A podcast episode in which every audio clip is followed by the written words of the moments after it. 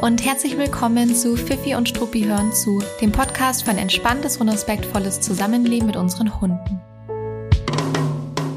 Ich bin Gloria und ich freue mich, dass du hier bist und zuhörst. Ich bin seit über acht Jahren in der Verhaltensberatung und im Hundetraining tätig und ich bin die Gründerin von Fifi und Struppi, einer Learning-Plattform mit Webinaren rund ums Thema Hundeerziehung.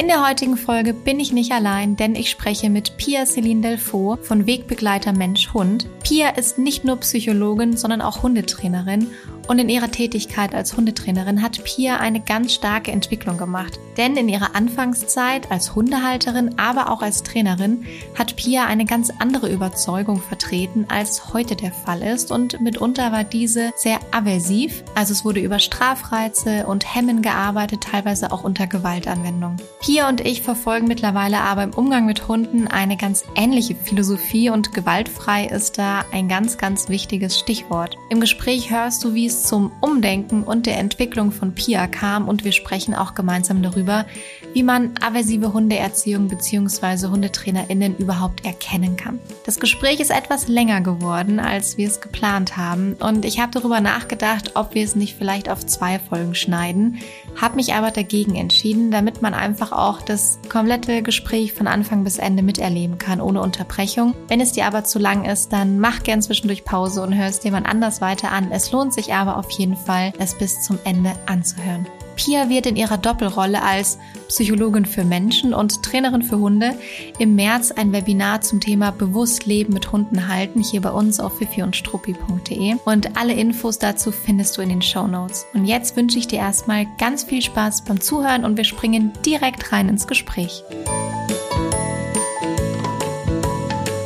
So, Pia, wir sprechen ja heute über Entwicklung und zwar ausnahmsweise mal nicht über die Entwicklung unserer Hunde, Wobei so ganz komplett würde ich es jetzt auch nicht ausschließen wollen. Mhm. Aber trotzdem wird es ja heute viel mehr über unsere Entwicklung äh, gehen und zwar in Bezug auf unsere Tätigkeiten als Verhaltensberaterinnen und Hundetrainerinnen. Und ich weiß, dass vor allem bei dir in diesem Bezug eine sehr starke Entwicklung passiert ist in den letzten Jahren, weil du ja auch die Philosophie und die Methoden, wie du mit Hunden arbeitest, ähm, stark verändert hast. Und dazu kommen wir heute im Laufe des Gesprächs auf jeden Fall noch. Aber was mich zuerst zuerst interessiert und womit ich total gerne einsteigen würde.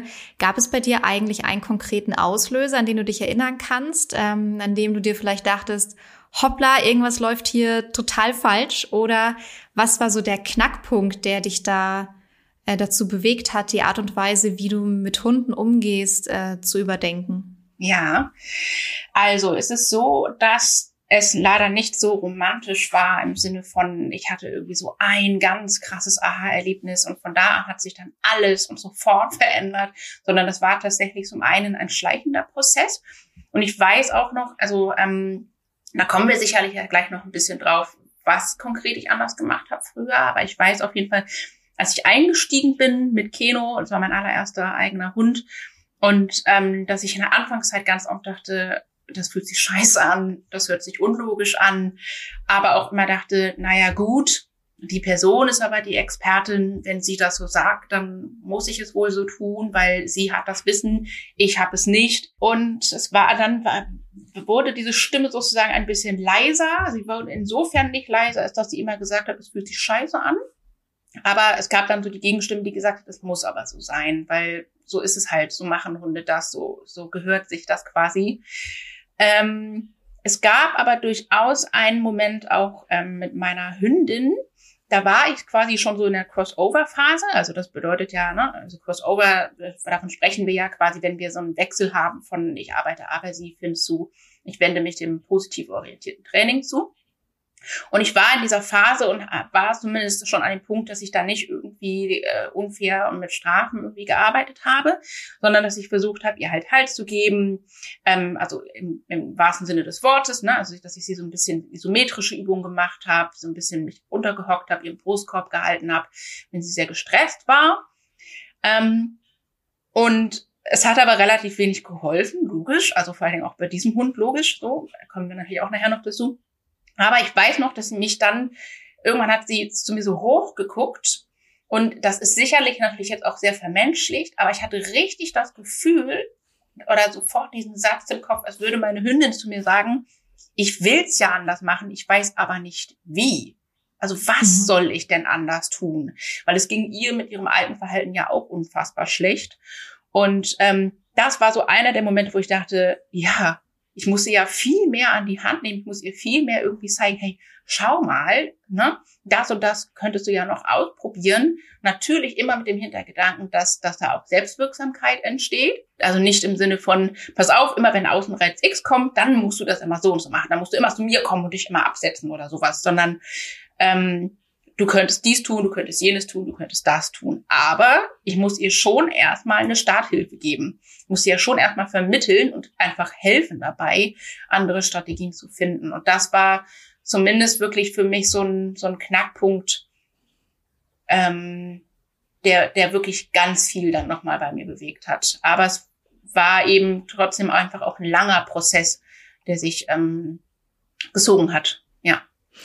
Hast du denn damals schon als Hundetrainerin gearbeitet oder warst du dann nur in Anführungszeichen äh, Hundehalterin zu dem Zeitpunkt? Ja, ich war gerade, ich bin gerade in meine Selbstständigkeit reingestartet und ähm, das tatsächlich auch mit dazu geführt, weil ich ja quasi teilweise die Dinge, die ich ja mit meinen Hunden umgesetzt habe, dann ja auch ins Training eingebunden habe und festgestellt habe, ähm, auch das fühlt sich scheiße an und es funktioniert einfach auch nicht gut. Ja, es funktionierte nicht gut. Es funktionierte bei den Hunden, die du relativ stark, also äh, leicht beeindrucken kannst, ja, die du schnell hemmen kannst.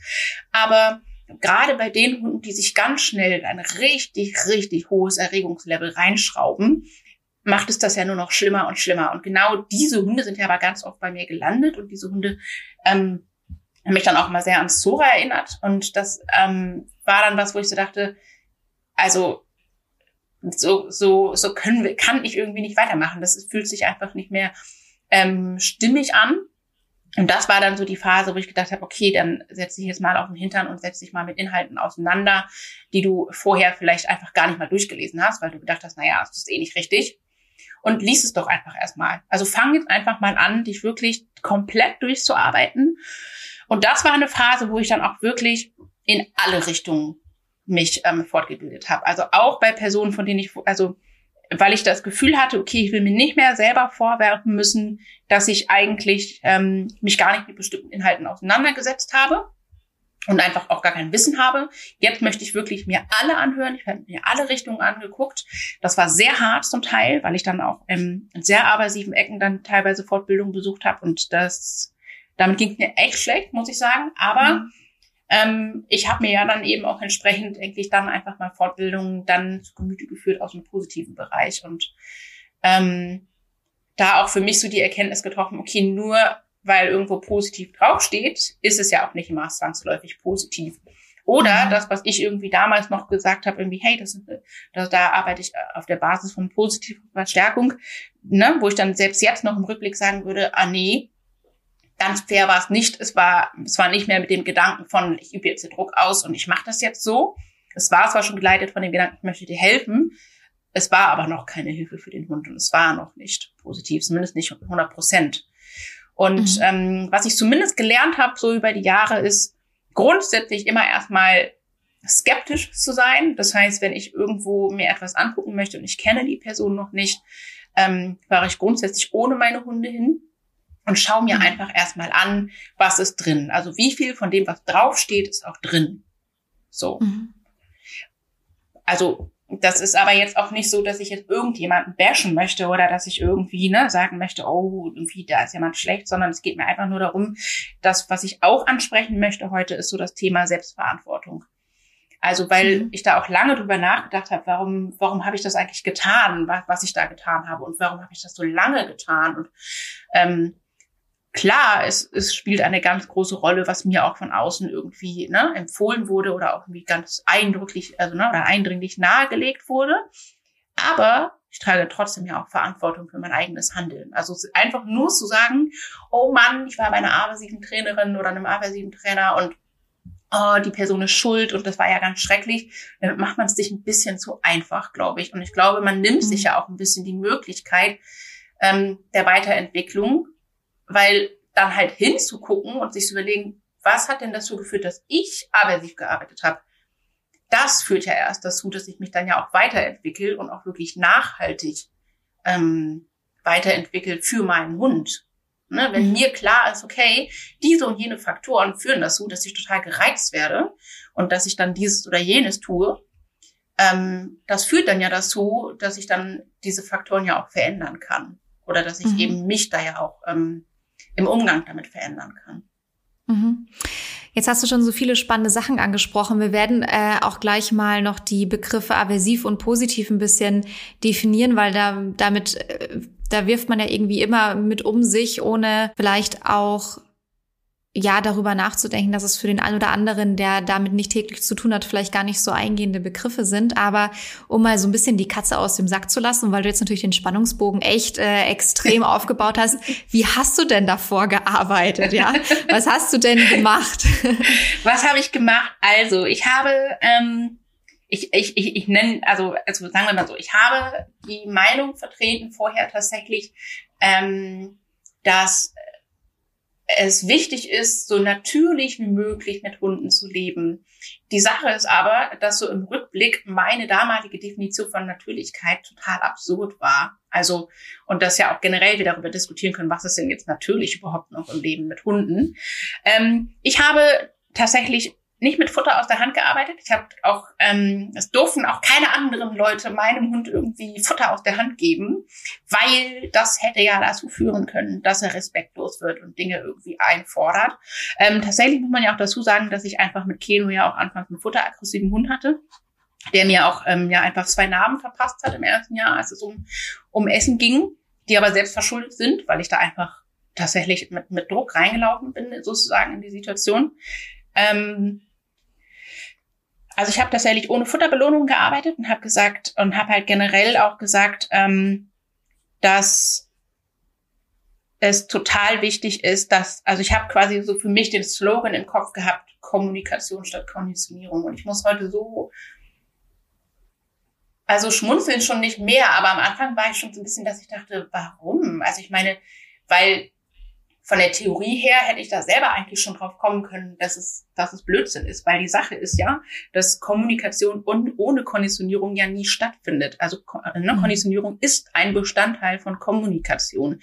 Natürlich können wir Konditionierung komplett ohne ne, Kommunikation stattfinden lassen, zumindest auf der sozialen Interaktionsebene. Wenn ich jetzt beispielsweise mir vorstelle, ich konditioniere eine Taube und ich bin nicht im Raum und ich arbeite da rein mit einem Computer, aber selbst das ist ja eine gewisse Form von Interaktion, auch wenn sie natürlich über, ja. ne, ich bin im anderen Raum, also eine lange, lange, lange Leitung quasi ist. Ähm, was habe ich noch gemacht? Ich habe gesagt, dass ähm, ich war sehr davon überzeugt und das ist aber etwas, was ich heute auch noch gerne lebe, aber komplett anders ist, dass ich gesagt habe, ähm, ersatzjagdlich mit den Hunden unterwegs zu sein und dass ähm, ich quasi gesagt habe, ich bin Beziehungspartner auf der Ebene und unsere Beziehung gestaltet sich darüber, dass ich meinem Hund ermögliche, Bedürfnisse auszuleben. Was ja mhm. an sich erstmal nicht verkehrt ist und was ich an sich auch immer noch sehr liebe, mit meinen Hunden ersatzjagdlich etwas zu tun. Also sei es jetzt in Form von ne, Pferdensuche, Dummy-Arbeit und solche Sachen.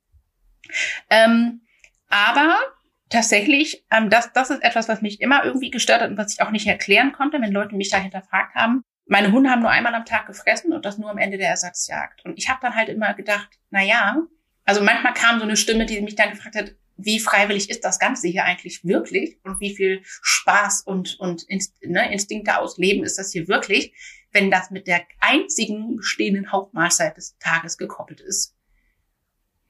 Und ähm, inwieweit... Und auf Basis der ja? Auf Basis der Natürlichkeit wurde wahrscheinlich argumentiert, äh, wenn Hunde sonst alleine zur Jagd gehen, dann erwischen die ja auch nur alle paar Tage mal was oder wann auch immer und dann essen die halt einmal viel auf, auf einmal und nicht eben in Etappen aus einem Napf. Also das wurde dann auch wahrscheinlich wieder mit der Natürlichkeit erklärt, oder? Ja, absolut. Es sei absolut ungesund sozusagen ähm, Hunden über den Tag verteilt kleine Leckereien zu geben, weil das halt dann ja immer wieder den Verdauungstrakt anschmeißt und das könnte dann zu diesen und jenen Erkrankungen führen.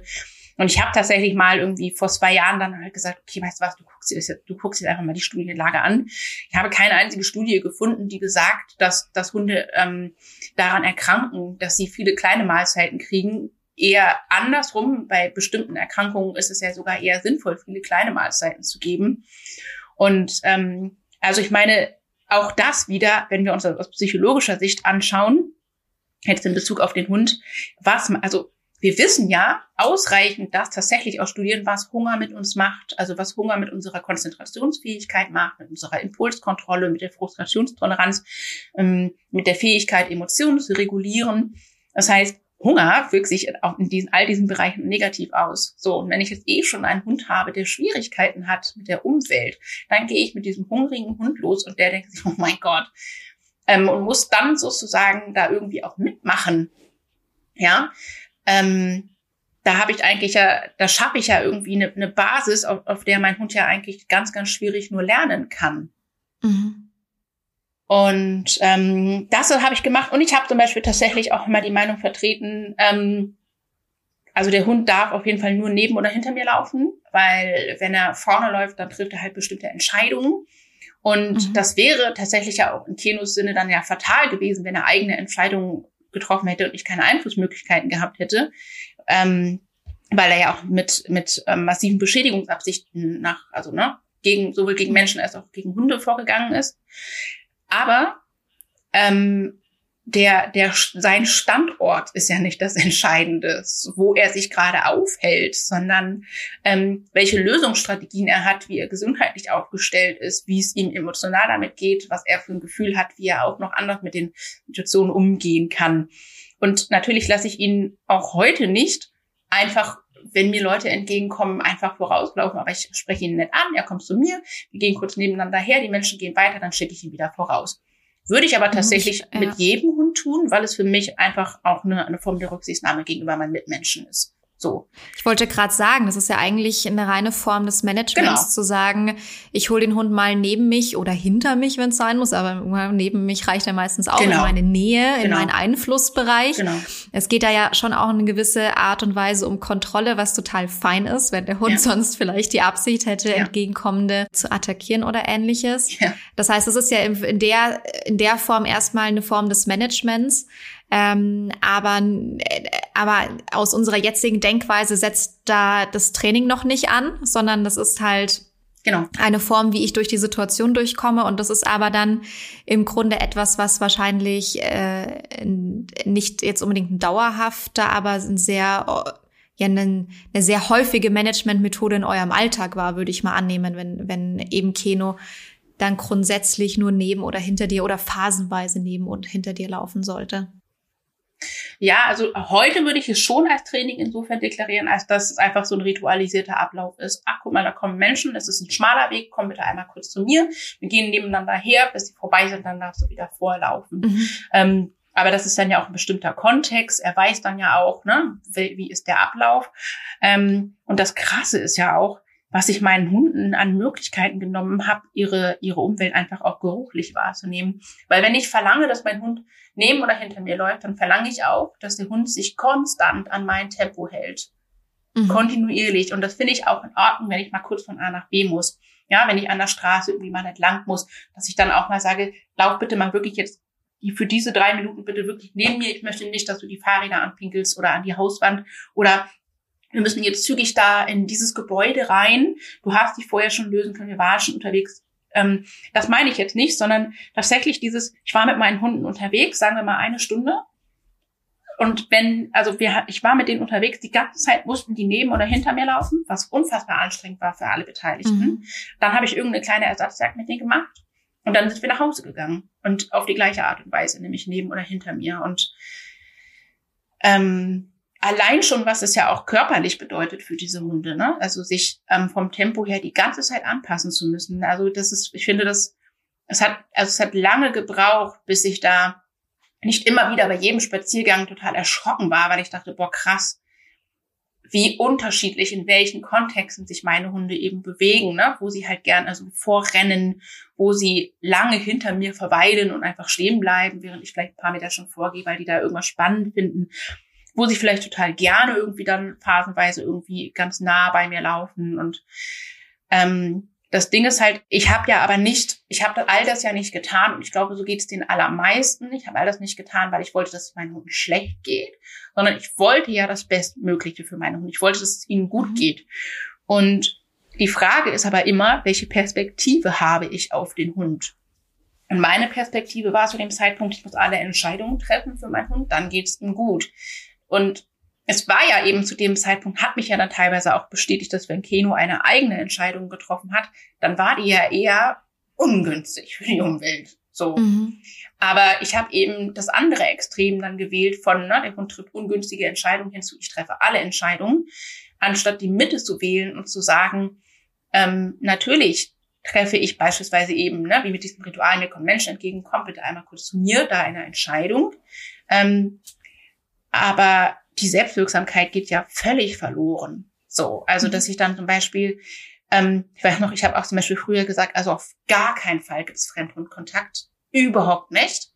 Ähm, weil wenn das passiert, dann, also ich muss das hier machen, ich muss meinem Hund zeigen, dass ich ihn beschütze, ich muss ihm zeigen, dass er sich komplett mhm. zurücklehnen kann und habe meinen Hunden ja total die Möglichkeit genommen, ähm, selber da auch für sich irgendwie sicher und, und ruhig durchzukommen, wenn wir halt mal einen ungeplanten Hundekontakt haben. Also ich bin jetzt nach wie vor nicht so, gerade mit meinen Hunden, ich gehe jetzt nicht auf eine Hundewiese und ähm, ne, sehe das auch generell kritisch, aber es ist jetzt auch nicht so, dass wenn mir ein fremder Hund entgegenkommt, dass ich mich dem da entgegenschmeiße, brüllend. Mhm. Außer es ist wirklich richtig krass Gefahrenverzug. Aber selbst dann überlege ich mir das sehr gut. So. Mhm. Sondern es ist eher so, dass ich halt eben mittlerweile auch den Hund irgendwie anquatsche, dem so, so, so ein bisschen zwischen meinem Hund und dem fremden Hund laufe. Und das führt dann ja oft dazu, dass, dass zumindest schon mal Tempo rauskommt, gerade wenn es so ein Hund ist, der auf uns zugeschossen kommt. Ähm, aber tatsächlich konzentriere ich mich darauf, irgendwie einfach freundlich in der Stimme zu bleiben und meinen Hunden das Feedback zu geben, großartige Sache, ja, wende dich ruhig ab oder ne? Du darfst mhm. auch gerne irgendwie knurren. Finde ich großartig, dass du knurrst und dass du dich nicht sofort auf diesen Hund schmeißt. Ist in Ordnung. Ach, schau mal, der hat es auch schon verstanden. Komm, wir können weitergehen. Ähm, also ich glaube tatsächlich, dass, dass nahezu jeder von sich behaupten würde, dass er das Beste für seinen Hund möchte. Ja. So, und das ist ja aber das, das, das Gefährliche, wenn ich dann nicht weiter darüber nachdenke, was ist denn wirklich das Beste für meinen Hund, dass ich dann eben mhm. Dinge tue, die überhaupt gar nicht gut sind für meinen Hund. Okay. Mhm. Ich versuche noch mal ganz kurz zusammenzufassen. Also ja. du kommst oder kamst ursprünglich aus einem Umfeld, aus einer Umgebung, die äh, dass die Meinung vertritt, ähm, man soll so natürlich wie, wie möglich mit Hunden umgehen. Es geht eben darum zu kommunizieren statt zu konditionieren. Also dieses ganze auf übertrainierte, tresierte wird da wahrscheinlich sehr stark abgelehnt. Da mit einhergehend wahrscheinlich auch so Dinge wie Arbeit mit Klicker, Markersignalen, Futterbelohnungen, Allgemeinbelohnungen und viel ähm, Selbstwirksamkeit nehmen beziehungsweise Kontrolle über den Hund haben, indem man eigentlich vermeidet, dass der Hund Entscheidungen alleine trifft. Das, äh, das fasst es wahrscheinlich zusammen, oder? Diese, ja, exakt, diese exakt. Ecke. Mhm. Also was mich auch dann tatsächlich immer überzeugt hat und was sich aber lustigerweise auch gerade dann in der Schwangerschaft dann ganz stark anfing, sich zu verändern. Also meine Schwangerschaft war tatsächlich auch so ein, ein ganz ein Wendepunkt, wenn ich jetzt nochmal so an deine Eingangsfrage denke. Mhm. Ähm, und zwar ist das Argument ja, na ja, aber Kinder erziehen wir ja auch nicht, indem wir irgendwie jetzt denen jedes Mal einen Schokobon geben, wenn sie was Richtiges tun. Und das Argument, also natürlich, ja, also natürlich arbeite ich nicht mit meinem Kind mit einem Klicker und, und, mit irgendwie kleinen Schokorosinen, aber ich habe ja ganz andere Möglichkeiten meinem Kind gegenüber. Ich habe ja eine ganz andere Möglichkeit der, der, der, der Kommunikation. Und ich finde einfach, dass wir so, wie wir heute leben mit unseren Hunden, so viele unnatürliche Dinge von unseren Hunden erwarten. Geh bitte entspannt an x anderen Hunden vorbei. Pinkel hier bitte nicht hin. Hier musst du jetzt mal kurz an der Leine laufen. Nein, jagen mhm. kannst du nicht gehen. Ähm, ich weiß, du willst noch schlafen, wir müssen jetzt trotzdem rausgehen. Also wollen permanent, wollen wir ja Dinge von unseren Hunden, die sie so vielleicht eigentlich gerade nicht wollen würden. Und dann finde ich es eigentlich nur fair, ähm, es ihnen zumindest auf der Ebene zu erklären und zu vermitteln, schau mal, wenn wir das diese, auf diese und jene Weise mal begehen, den Weg, dann lohnt sich das auch für dich. Es, fühlt, es kann sich gut anfühlen für dich. Und vor allen Dingen geht es ja auch, finde ich, ähm, bei der positiven Verstärkung ist ja auch ein, ein, großes Thema, finde ich, da ja auch bedürfnisorientiert zu arbeiten. Also ich habe ja durchaus die Möglichkeit, Bedürfnisse meines Hundes mit einzubinden. Ich sollte es sogar, finde ich, wenn ich mhm. fair mit meinem Hund arbeiten möchte. Und ähm, Also tatsächlich, ja, war das, ist, ist dieses, kann ich dieses Argument nicht mehr nachvollziehen. Und also, ich meine, das, was wir uns bewusst sein müssen, ist, finde ich, dass wir eine echt krasse Machtposition unseren Hunden per se haben. Also allein schon dadurch, dass ich entscheiden kann, wo läufst du an alleine, wo läufst du frei, dass ich entscheiden kann, wo kannst du pinkeln, wo kannst du nicht pinkeln, was frisst du, wann frisst du, wie viel frisst du, wann schläfst du, wo schläfst du, wie schläfst du. Also ich habe von vornherein, ohne dass ich irgendwas aktiv ja in dem Moment schon tue, habe ich schon unheimlich viele Entscheidungen quasi ja für meinen Hund getroffen. Mhm. Du lebst jetzt bei mir, ist ja auch schon die erste Entscheidung, genau. die wir dem Hund genau. abnehmen. Du lebst, nee, du lebst mit diesem Menschen noch zusammen, mit diesem Hund mhm. noch zusammen. Du lebst an diesem Ort, all diese Dinge. So und, und jetzt benimm dich gefälligst. Genau. Und jetzt benimm dich und ähm, das Ding ist halt, dass ja auch gerade, also auch bei Kindern wird ja auch teilweise diskutiert, ne, so, ähm, dass ja irgendwie gesagt wird, ja, auf, auf gar keinen Fall loben.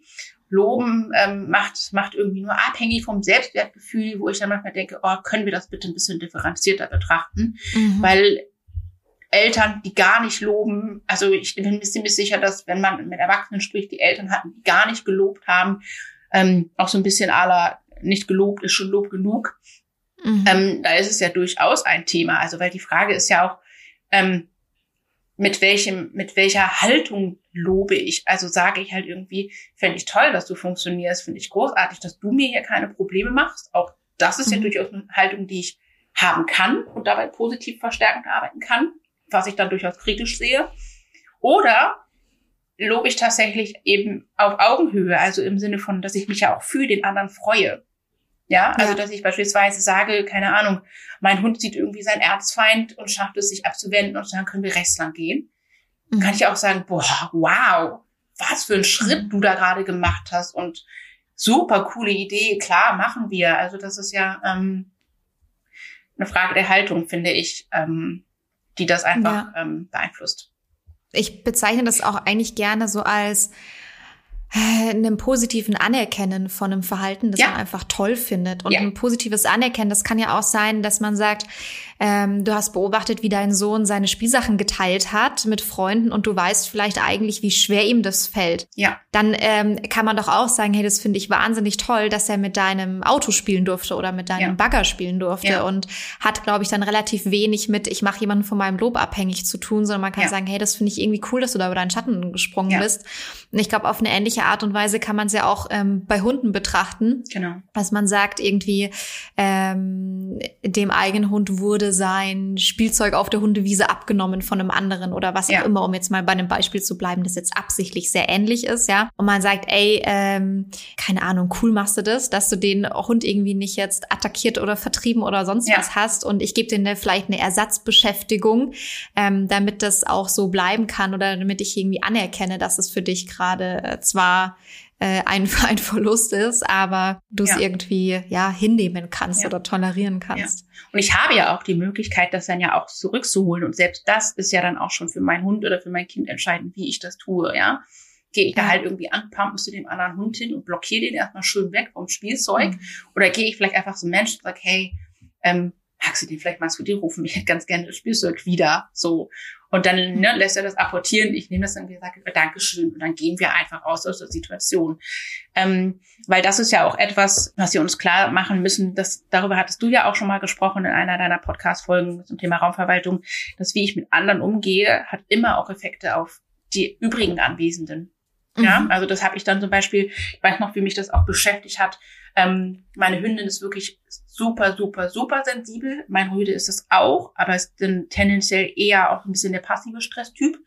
Und ich weiß noch, wenn ich ihn dann irgendwie fixiert habe, oder allein schon, ich habe meine Stirn gerunzelt, weil ich mir gedacht habe, oh nee, jetzt steh mal bitte nicht auf und komm an den Tisch, ich möchte jetzt hier in Ruhe essen. Ich habe die Stirn gerunzelt und ähm, Keno hat das nicht sofort direkten Stress verursacht, aber ich weiß noch, wie Sora, die nicht, aus meiner Sicht, nicht gemeint war, Verhalten gezeigt hat. Also sie hat sofort sich abgewendet, sie hat sich über die Nase geleckt, sie hat die Rute ein bisschen angelegt, dann vielleicht ne, nach unten gewedelt ähm, und sich weggedreht und weggeguckt. Und ich dachte immer, ich meine dich doch gar nicht. So. Ja. Aber die Sache ist, ähm, dass das ja trotzdem Emotionen bei ihr ausgelöst hat. Zum einen, weil sie das ja auch von mir, wenn es an sie direkt dann richtete, ja durchaus schon erfahren hat, also da ja auch eine gewisse Generalisierung stattgefunden hat. Ähm, und dass ja, dass, dass die davon ja nicht unberührt bleibt von der sozialen, also von der Interaktion zwischen mir und, und Keno dann. Und das ist zum Beispiel ja. auch einer der Punkte gewesen, wo ich dachte, hm, fühlt sich scheiße an. Ich möchte eigentlich nur dem einen Hund sagen, ich möchte gerade etwas nicht und verursache da wirklich ganz sichtlich, offensichtlich äh, negative Gefühle auch noch bei dem anderen. Mhm. Und das war übrigens auch etwas, so ein, so ein ganz krasses Klischee, das ich mal im Kopf hatte. Oh Gott, wenn ich über positive Verstärkung arbeite, dann setze ich keine Grenzen. Und ich meine, ich hatte halt im ersten halben Jahr, hatte ich Keno, also wirklich jeden Tag mehrfach in meinem Arm hängen. Der ist an mir hochgesprungen, hat mich halt, hat mich halt ähm, gepackt, ja, und festgehalten und sich da reingehängt, richtig. Und das mit 20 Kilo. Es hat so weh. Es tat einfach nur weh. Ich hatte auch ehrlich gesagt, ich meine, es war mein erster eigener Hund, ich war Anfangs 20. Ich hatte schon auch ein bisschen Angst vor diesem Hund dann in diesen Momenten, weil ich es nicht verstanden habe zum damaligen Zeitpunkt. Und das war ja ein absoluter Kontrollverlust. Und das ist das, warum ich denke, dass ich da auch so empfänglich war für dieses Kontrolle, Kontrolle, Kontrolle, weil ich dachte, oh Gott, wenn sich das, und ich hatte ja in Anführungsstrichen nur blaue Flecken in diesen, nach diesen Situationen. Ich hatte jetzt keine Bissverletzung. Er hat mich ja nicht gebissen, sondern er hat mich ja gehalten. Hat sich trotzdem scheiße genug angefühlt. Ich wollte auf gar keinen Fall eine Steigerung davon haben. Nur, ich finde das so faszinierend, wie viel sich ja zum Beispiel auch da schon getan hat, du heute jetzt zum Thema ähm, äh, Maulkorb. Also, ne, ich hätte ja auch damals einfach sagen können, um mich selber zu schützen, als allererstes einen richtig guten Maulkorb finden, den positiv auftrainieren, dann als nächstes sofort schauen, in welchen Situationen tut er das, weil das war absolut stressbedingt bei ihm und frustbedingt. Ähm, und zu gucken, wie kann ich das ändern, dass er überhaupt gar nicht mehr in dieses Verhalten kommt, aber mich tatsächlich auch erstmal zu schützen. Das finde ich ja auch vollkommen, also das ist etwas, ähm, was mir mal ganz wichtig ist zu sagen, nein, weil ich bei positiv Verstärkung arbeite, muss ich jetzt einen Hund nicht in mich reinkrachen lassen und mich irgendwie, ne, körperlich verletzen lassen. Mhm. Sollte ich auch nicht, weil es ja nicht nur für mich nicht gut ist, sondern auch für den Hund nicht. Also das ist ja auch etwas, wo ich als Psychologin nur den Kopf schütteln kann. Ähm, es gibt leider echt diesen Mythos, dass Aggressionsverhalten Spaß macht. Also das, ähm, es, es habe ich leider jetzt schon gehört ähm, und gelesen ähm, von TrainerInnen übrigens, die gesagt haben, dass Aggressionsverhalten zu einem Dopaminausstoß führt. Und dass das dazu führt, dass Hunde vermehrt dieses Verhalten zeigen, weil es sich halt geil anfühlt. Und das ist halt neuropsychologisch gesehen ist das einfach absolut Bullshit. Ja, also, mhm. weil die Sache ist ja, das hat sich ja die Natur ja ganz äh, so gedacht, Aggressionsverhalten wird ja eigentlich nur dann eben aufgewendet, wenn wir etwas für uns sichern wollen, also ne, wenn es um eine Ressource geht, die für uns existenziell wichtig ist, oder wenn es um unseren eigenen Schutz oder den von, von, von Nachkommen zum Beispiel geht um das jetzt mal ganz stark runterzubrechen.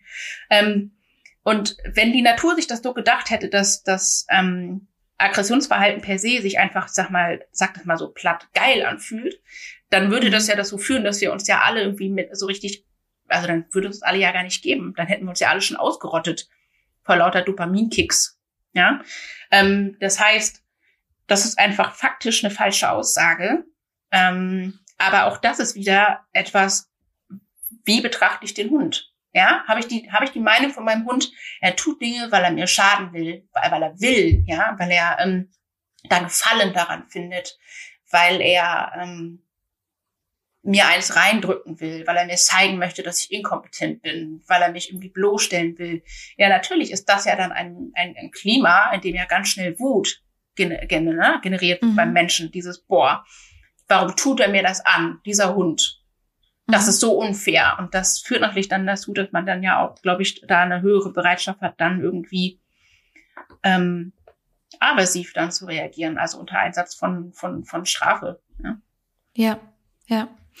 Es gibt eine ganz tolle Studie dazu, ähm, in der man, äh, ich weiß tatsächlich gerade nicht mehr auswendig, ob man es mit Hunden gemacht hat oder mit anderen Säugetieren, aber es wurden gewisse Hirnareale ähm, auf Knopfdruck getriggert, die bestimmte Emotionen ausgelöst haben im Tier.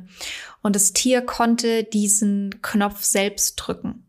Ähm, also es wurde dem Tier eben beigebracht, wenn du auf diesen Knopf drückst, dann wird äh, diese Emotion bei dir ausgelöst und getriggert. Und erstaunlicherweise, also long story short, ich kürze es kurz ab, was dabei rauskam, ähm, weil es also sehr umfassend, sehr interessant und spannend ist, aber es passt gerade zu dem, was du gesagt hast. Es wurde rausgefunden, dass der Wutknopf nicht gedrückt wurde. Ja.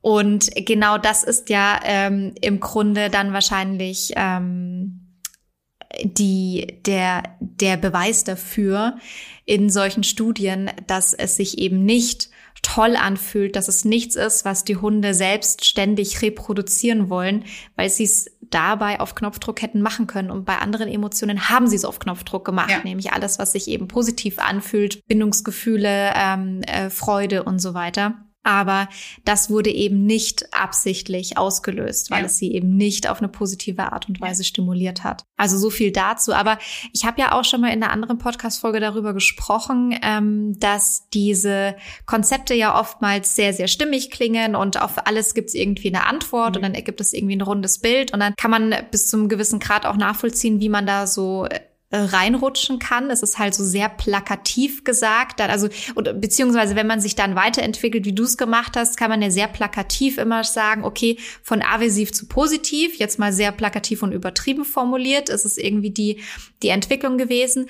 Wir haben ja auch im Vorfeld, oder du hast ja auch im Vorfeld unserer Aufnahmen bei dir in der Community gefragt, was interessiert euch eigentlich an dem Thema? Was sind so die Rückfragen? Und es wurde uns ja auch zurückgespiegelt und das habe ich schon auch mehrfach gehört, dieses Thema, oder die Frage, wie äh, finde ich dann raus, wer positiv arbeitet, wer aversiv arbeitet. Ich würde sogar noch einen Schritt weiter gehen.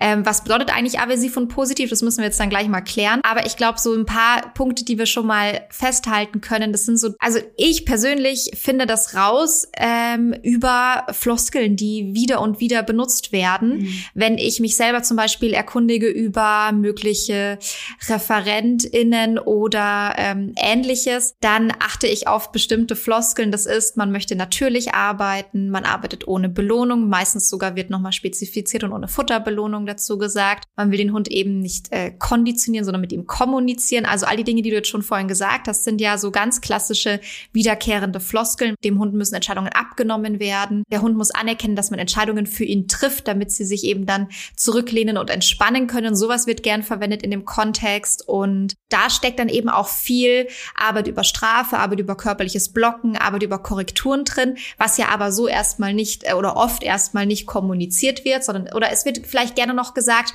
dass man eben körperlich arbeiten möchte. Körpersprachlich. Das, körpersprachlich, Entschuldigung, ja. Genau, ja. ähm, das wird dann, glaube ich, also man versucht ja irgendwie halt eine ja. positive Formulierung so zu finden ja. für das, was wir als aversiv bezeichnen. Aber vielleicht können wir das schon mal ähm, rauspicken und festhalten, weil das ja doch die Dinge sind, äh, auf die man achten kann. Ich achte auch gerne noch darauf, wie die Hunde geführt werden. Sind die am Halsband mit kurzer Leine? Sind die an einem Brustgeschirr mit langer Leine?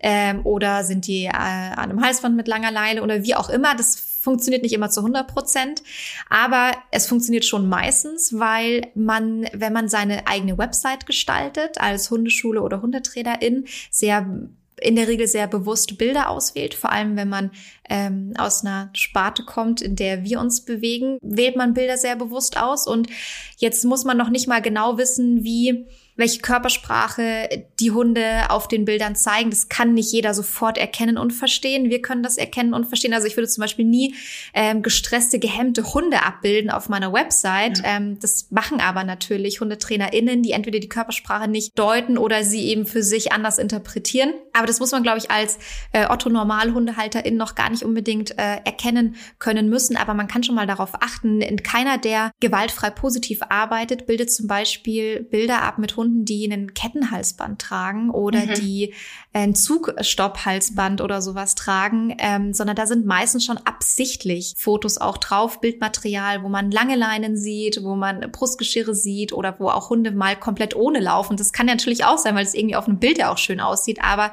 da auch, auch an solchen Kleinigkeiten erkennt man sowas schon mal ganz gut. Das ist mir jetzt gerade noch eingefallen, mhm. so in Bezug auf sich Webseiten anschauen. Das ist was, worauf ich auch gerne achte. Ähm, ich will das auf jeden Fall beantworten. Ich gibt nur eine Sache, die muss ich unbedingt noch sagen, weil es um Thema Aggressionsverhalten und, und Dopaminkick und so weiter zu deiner Studie vorhin. Weil mhm. nämlich das genau der eine Knackpunkt ist, der dann nämlich missverstanden wird. Und zwar ist es ja so, dass ähm, Aggressionsverhalten je nach Kontext ja tatsächlich stark selbstbelohnend sein kann. Mhm. Beispiel, Hund ist alleine im Garten, verbellt den Passanten und hat natürlich für sich den, den Schluss, ah, ich ne, belle, ich ähm, ne, verwarne ganz stark, ähm, ne, knurre vielleicht, ähm, springe gegen den Zaun, Mensch geht weiter, ich habe ihn vertrieben. Gut. Ich habe also mein Ziel erreicht. Aber nur weil das Verhalten an sich selbst belohnend ist, heißt es nicht, dass das, dass das vorangegangene Verhalten für einen Dopaminkick sorgt. Das ist genau der eine Punkt, den die Menschen falsch verstehen, der dazu führt, dass dann eine solche Aussage getroffen wird. Ne? Das ist, das ist, das ist, hast du quasi schön zusammengefasst mit dieser Studie nochmal. Ich glaube, ähm, mhm. dass sie an Ratten durchgeführt wurde, diese Studie. Naja, mhm. jedenfalls, aber zu deiner Frage jetzt zurückzukommen, beziehungsweise aus der, von, zu der Frage aus der Community. Woran erkenne ich das? Ähm, worauf ich auch immer achten würde, ist, ähm, wie wird die Beziehung beschrieben und worauf wird der Fokus gelegt? Also wird der Fokus darauf gelegt, dass ähm, man nachhaltige Lösungen erarbeitet, mit denen sich der Hund gut fühlt? Oder wird der Fokus darauf gelegt, dass man in einen sozialen Konflikt geht? Das ist ja auch ja. etwas, das dann oft gesagt wird. Der Konflikt ist quasi, also ne, es geht, die Beziehung ist ein Prozess und Konflikte gehören dazu. Und die Sache ist ja auch, das Aggressionsverhalten, das beantwortet das auch nochmal natürlich ähm, ja auch natürlich ist, insofern, als dass es ein, also, dass es ja ein Ziel verfolgt erstmal. Aber die Frage ist ja immer, wie lebe ich das aus? Und wie gehe ich in ein, also natürlich habe ich am laufenden Bande ja Konflikte am Tag mit meinem Hund. Ich möchte danach gehen, der Hund in die andere Richtung. Er möchte ganz gerne das Reh jagen. Ich hätte es ganz gerne, dass es nicht jagt. So. Die Frage ist aber, wie setze ich denn dann diese Grenze um? Und setze ich dann überhaupt unbedingt zwangsläufig eine Grenze ein oder baue ich dann nicht einfach tatsächlich einen, ne, also einen anderen Zwischenschritt ein? So. Ja. Ähm, aber das ist etwas, worauf ich achten würde, ob viel von, von Konflikten irgendwie gesprochen wird. Ähm, Stimmt, es werden ja auch gerne dann kleine Konflikte absichtlich provoziert, um dem Hund wieder und wieder zeigen zu können, ja. ich bin derjenige, der sich dann durchsetzt. Und genau. ähm, wir würden äh, keinen Konflikt, der nicht sowieso im Alltag auftaucht, absichtlich provozieren, um den Hund in ein falsches Verhalten reinlaufen zu lassen. Hm. Was für mich ein ganz großer ähm, äh, wichtiger Punkt ist, wenn ich mir was durchlese und überlege, ob ich irgendwo hinfahre und eine Fortbildung mache, ich achte auf die Sprache. Also insofern, ob da irgendwie abwertende Dinge drin vorkommen. Also wenn jemand halt irgendwie schreibt, irgendwie, ähm, ich mache das ja auf gar keinen Fall so und klicki schmusi balli hahaha, also so abwertend das ähm, betitelt, weil ich ähm, mir dann immer vorstelle, okay, wenn die Person ist in ihrem Text, in dem es ja eigentlich um sie und um ihre Arbeit gehen sollte, nicht schafft, jemand anderen abzuwerten. Also ich spreche nicht von Kritik und von Meinungen, die man hat und Haltungen, sondern wirklich von Abwertungen in der Sprache. Ähm, wenn das da schon anfängt, dann ist er wahrscheinlich auch in der weiteren tiefer gehenden Interaktion mit mir oder mit meinem Hund dann ja auch nicht unbedingt wertschätzend. Ja. Ja, und das ist, ähm, wo ich immer, also wo ich mal ganz stark alarmiert bin mittlerweile, einfach weil ich das natürlich eben ja auch kenne und weil ich es aber heute auch einfach wirklich sehr gefährlich finde, so aus der Sicht als Psychologin ist, ähm, wenn da sehr, sehr stark auf den Menschen eingegangen wird, insofern als dass der Mensch an sich und seiner Führungspersönlichkeit arbeiten muss. Also, ja, das ist auch nochmal ein guter Punkt. Hast ne, du weil ich halt immer denke, so, boah, ey, das ist ein ganzes Forschungsfeld zum Thema, was ist eigentlich Führung, was wird als angenehme Führung empfunden und so weiter. Und dann wird halt einfach immer so der Begriff Führungspersönlichkeit irgendwie rausgeklatscht. Und wenn ja. halt irgendwas nicht funktioniert und man irgendwie sagt, also weißt du, irgendwie wird das Problem jetzt immer schlimmer, das ich mit meinem Hund habe, dann, und dann zu sagen, ja, dann ist es noch, dann ist deine Ausstrahlung, dann ist dein Standing, dann ist deine Haltung noch nicht klar genug. Das finde ich halt ja. sehr gefährlich, weil du machst den anderen ja auch sehr abhängig, weil du bietest dann ja damit keine konkreten Lösungen. Du sagst ihm ja quasi, ja, du musst einfach, du musst einfach nur noch besser werden. Du bist einfach nur noch nicht gut genug für deinen Hund. Genau, du schiebst den Ball immer wieder zurück zum Hundehalter ja, eigentlich. Genau. Genau. Mhm. Und, und hab, mach, mach es mir total leicht, weil ich dann nicht sagen kann, also weißt du, ähm, ich meine, natürlich gibt es das auch im Bereich der positiven Verstärkung, dass jemand kommt und sagt, ähm, das funktioniert hier irgendwie nicht. Und dann können wir uns mhm. da hinsetzen und angucken, okay, ähm, haben wir irgendwas übersehen? ist es tatsächlich gerade, also ne, gehen wir da gerade auf, auf einem völlig falschen Weg. Keine Ahnung, gibt es vielleicht mhm. doch beispielsweise ne, irgendwie unerkannte Schmerzen oder ähm, haben, haben wir die Motivation des Hundes gerade völlig missverstanden. Und sich dann natürlich aber auch anzugucken, was ist mit deinem Timing, ähm, welche Art der Belohnung setzt du ein, wie, ne, wie sehr ist es tatsächlich schon bedürfnisorientiert, ne? also inwieweit kannst du versuchen, auch mit ähm, funktionalen Verstärkern zu arbeiten und nicht immer nur mit Belohnungen, also mit Dingen, mhm. die das eigentliche, tatsächliche Bedürfnis auch direkt stillen.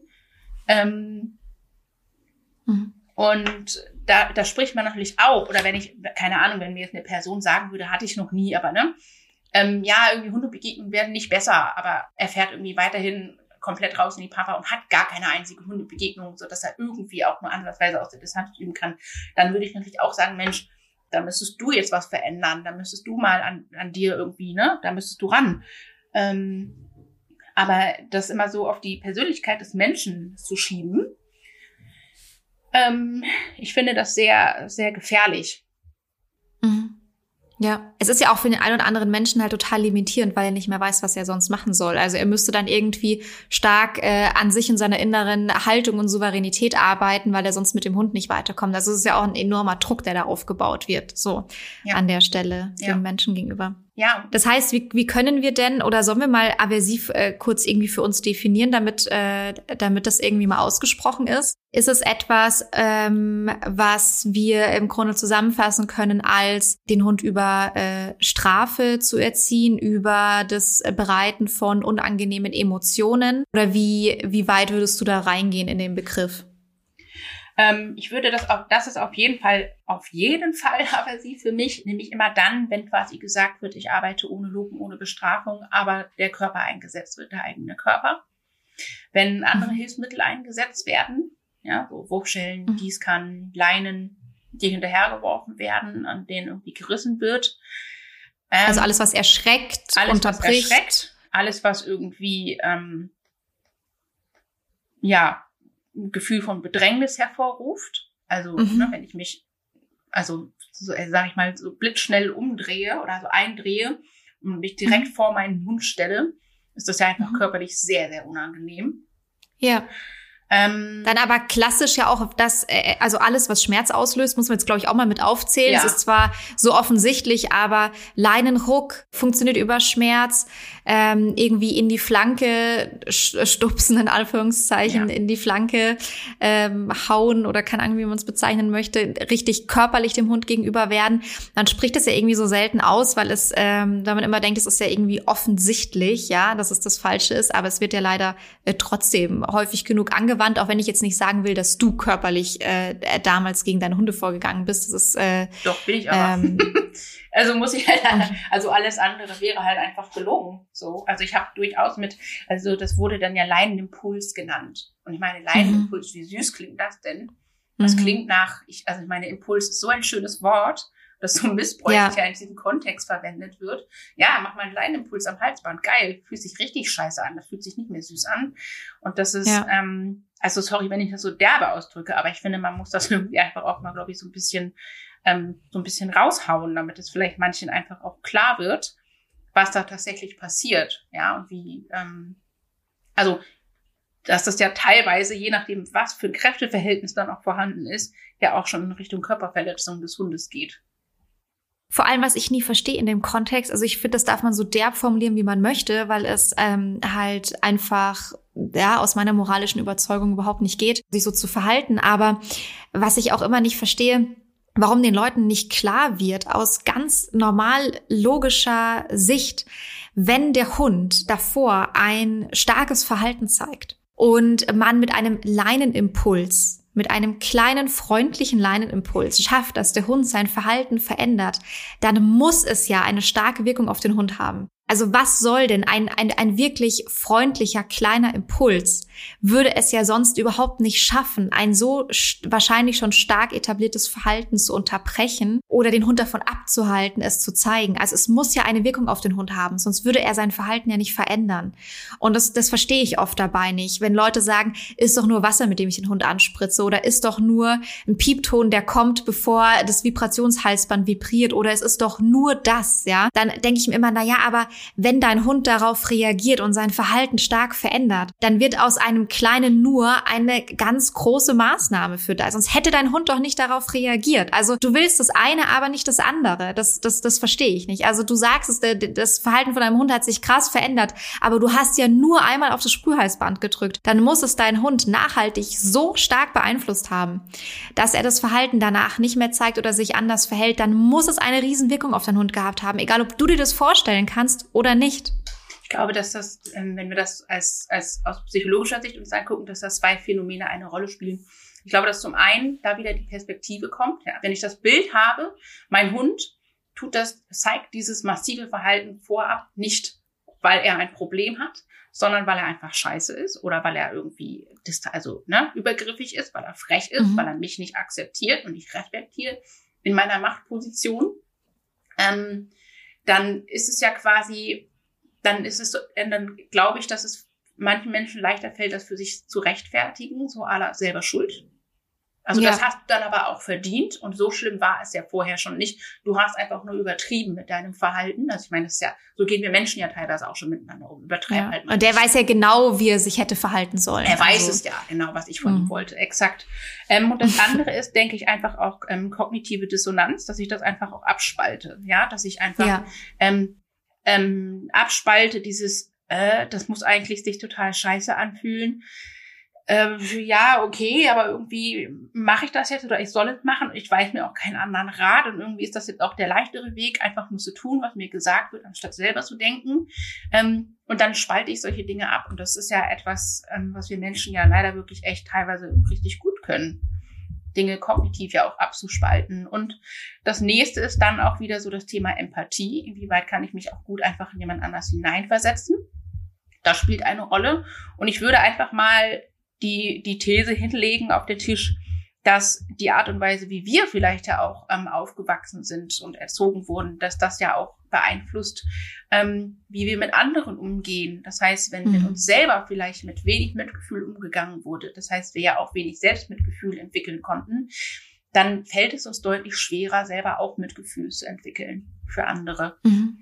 Also mhm. das ist etwas, ähm, ich weiß das noch, also ich weiß noch, dass die, die kritischen Fragen in der Phase, als ich arbeitsmäßig mit meinen Hunden gearbeitet habe, die kamen halt von Kindern und die, das waren die Fragen, die ich eigentlich nicht beantworten konnte.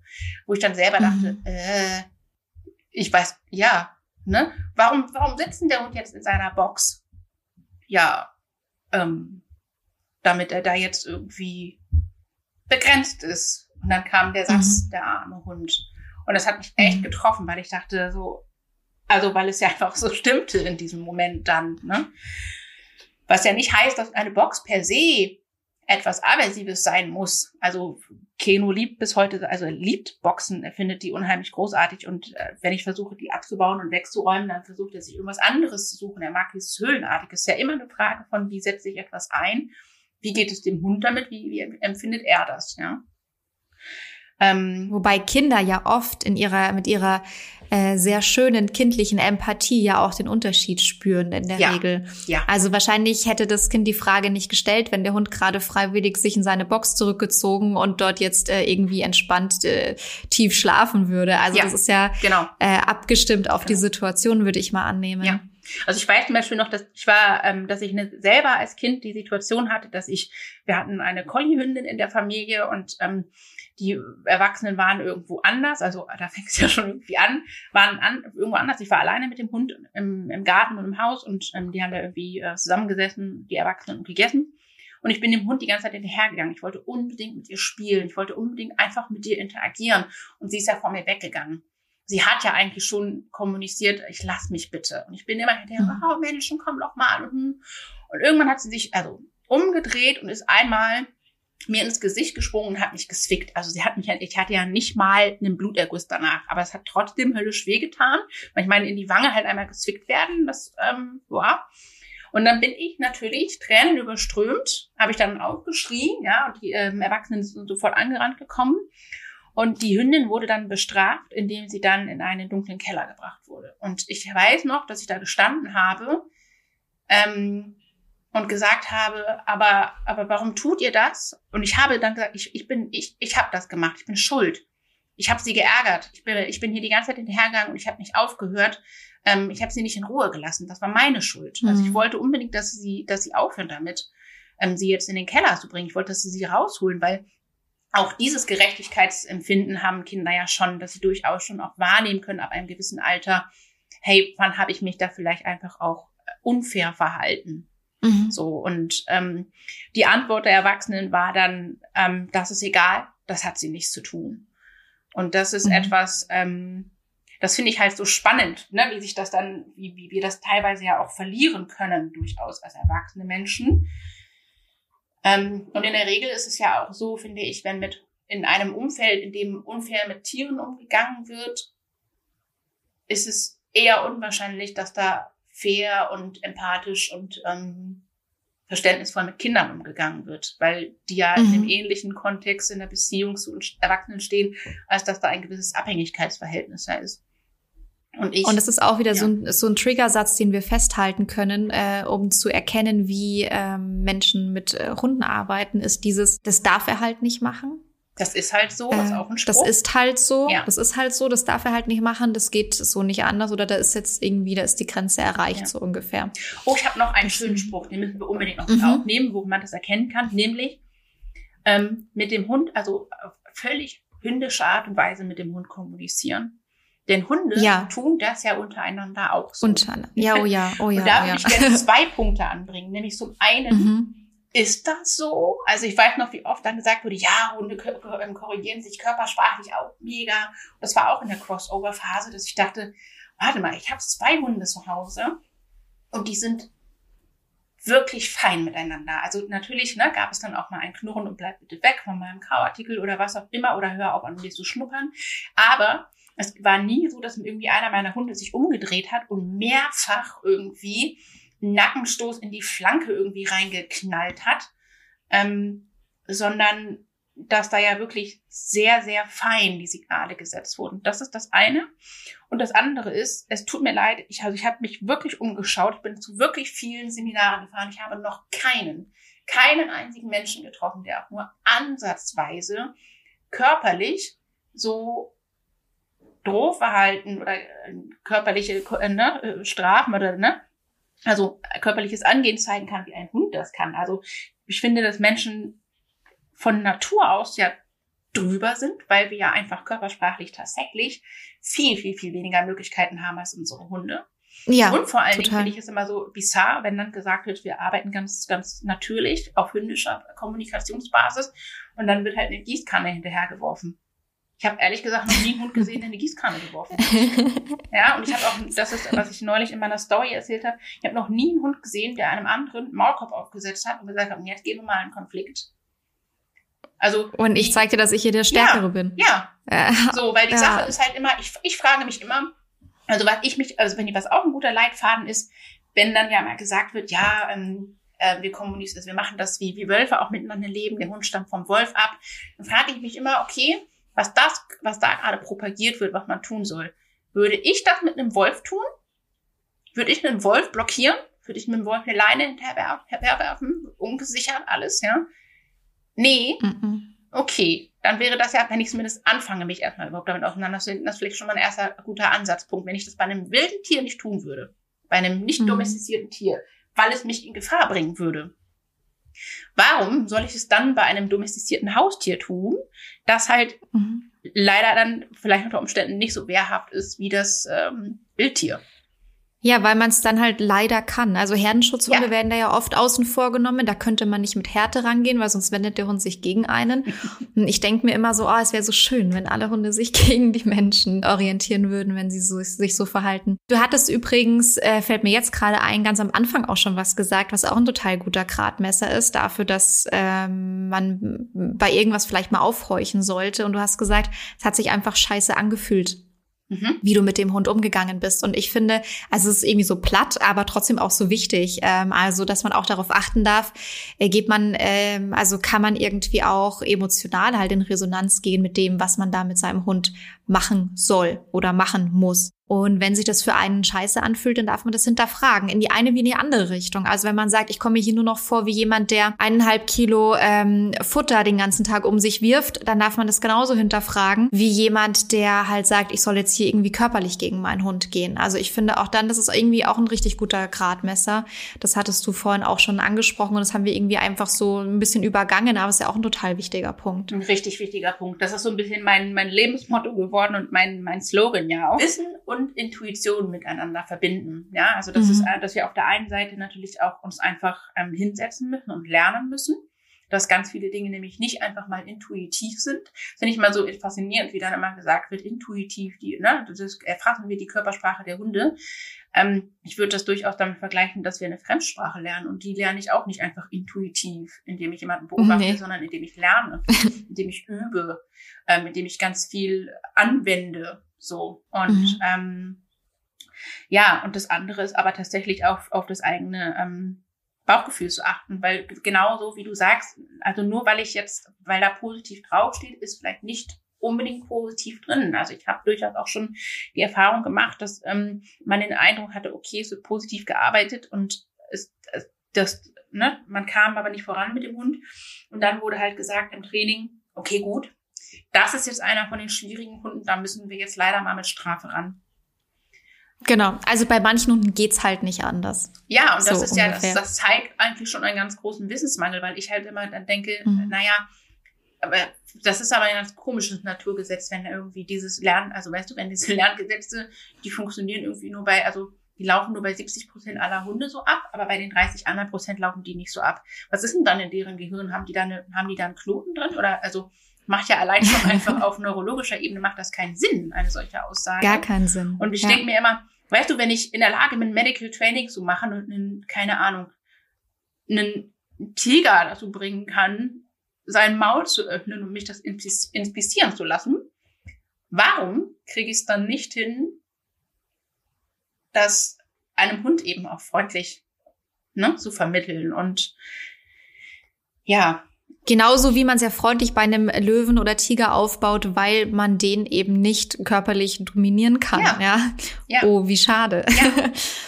Ja, also es ist ja ganz interessant. Wir hatten ja die Folge heute, das Gespräch heute so unter den Titel Unsere Entwicklung äh, gestellt und ähm, können, können ja bei dir sagen, also du musst sagen, wenn es zu plakativ ist, aber können ja bei dir sagen, es ist so ein bisschen diese äh, Veränderung von aversiv zu positiv. Bei mir ist es eine andere Entwicklung, also ich komme nicht aus einer aversiven Ecke. Aber ich äh, würde es tatsächlich eher beschreiben als äh, die Entwicklung von einer schlechten positiven Hundetrainerin zu, zu einer guten positiven Hundetrainerin, weil halt die Abstufung zwischen positiv und positiv halt auch äh, immens weit ist, also riesengroß ist. Und das knüpft jetzt so gut daran an, was du gesagt hast, dass ähm, es halt dann heißt, okay, bei einem Hund, wo man halt dann an einem Punkt nicht weiterkommt, bedeutet es, dass ähm, positives Hundetraining nicht funktioniert. Das wird ja dann ganz, ganz häufig gesagt. Und man muss halt wirklich, und auch das ist nicht äh, bashend gemeint, weil ich beziehe das jetzt einfach auf mich, ja, damit bashe ich niemand anderen, dass äh, es gibt wirklich eine starke äh, Abstufung äh, zwischen dem Wissensstand der Ausbildung und dem Können von HundetrainerInnen. Das ist einfach so, ist in jedem Beruf so. Ähm, und es ist auch in dieser Berufssparte so. Und ähm, bei mir war damals ein ganz erhellender Moment, als ich nach einer Hundetrainerausbildung, nach, pf, da war ich sicherlich schon ein paar Jahre im, in, in habe ich in der Hundeschule gearbeitet zu dem Zeitpunkt, bin ich zu einer Fortbildung gegangen von einem, ähm, wie ich finde, sehr, sehr, sehr guten Hundetrainer, der eben aus der bedürfnisorientierten, gewaltfreien Hundeerziehung kommt. Und ich habe von dem Webinar, äh, nicht ein Webinar gesehen, ein, äh, ein Abendseminar gesehen, ich glaube zum Thema äh, Jagdverhalten. Und ich habe gesehen, wie er diese Hunde trainiert hat. Und ich habe mir so gedacht, boah, krass, also was ist denn das für ein weites Feld, ja, mhm. in, Bezug auf, auf das Wissen. Und ich weiß ja gar nichts. Ich bin ja wahnsinnig dumm. Ich bin ja wahnsinnig schlecht ausgebildet. Ich bin ja, also zu dem damaligen Zeitpunkt dachte ich mir wirklich, oh Gott, so.